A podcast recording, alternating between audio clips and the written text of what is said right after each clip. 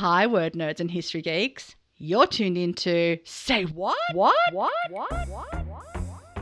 I'm Jo Vraka, and each episode I'm going to rub shoulders with the glitterati of the English language, where we'll learn that some of the more colourful and even banal words that we use every day have very un English origins. So, where do our everyday words come from? Have they always had the same meaning? And who came up with them? And who polices them? Yeah, you heard me right. And it's not just the origins that I'm going to explore. I will look into how these everyday words came to mean what they do today. So we'll be rocking through dictionaries and encyclopedias, exploring the what, when, how, who, and most definitely the why of words. Like vanilla. How did a flavouring that is used in cakes and ice creams come to mean, in some circles, boring, humdrum, run of the mill? How did vanilla come to mean basic when the actual vanilla pod is one of the most expensive spices in the world, requires bees and hummingbirds to pollinate, and only grows in very select climates? And yes, we'll be talking about bondage and S&M for the word vanilla. Vanilla! Who knew? And how about spinster? Today, it's come to mean a sad and miserable, unmarried, childless woman. And let me tell you, I've got a few things to say about that. But did you know that a spinster was once an independent, unmarried, working woman?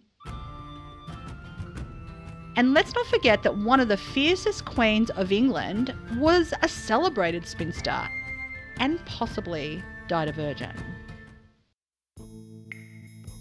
In today's day of QAnon, I'll also tell you how we came to use the term tinfoil hat to refer to conspiracy theories.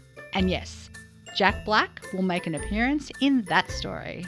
And have I even mentioned the word quarantine? Don't get me started. Now that's a history I can't wait to share with you. And of course, as an Australian, we're going to head down the slippery slope of Aussie vernacular because it's often hilarious and has some really cool origins. Struth. And we're going to launch a huge grenade of problematic words that just need to get buried. So, who am I to talk about words? Well, I'm a lover and a fighter.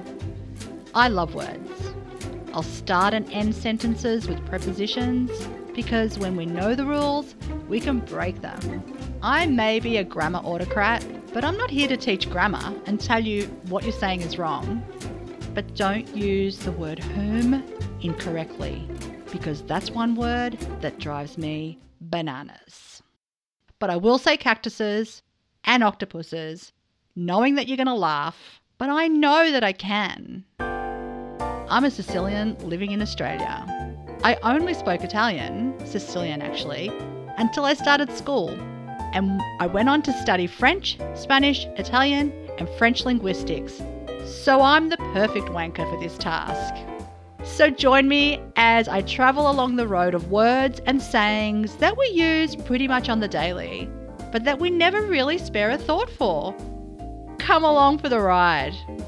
You can always find me on Instagram at Say What the Podcast, where I'll share even more of my daily encounters with words and the people who butcher them.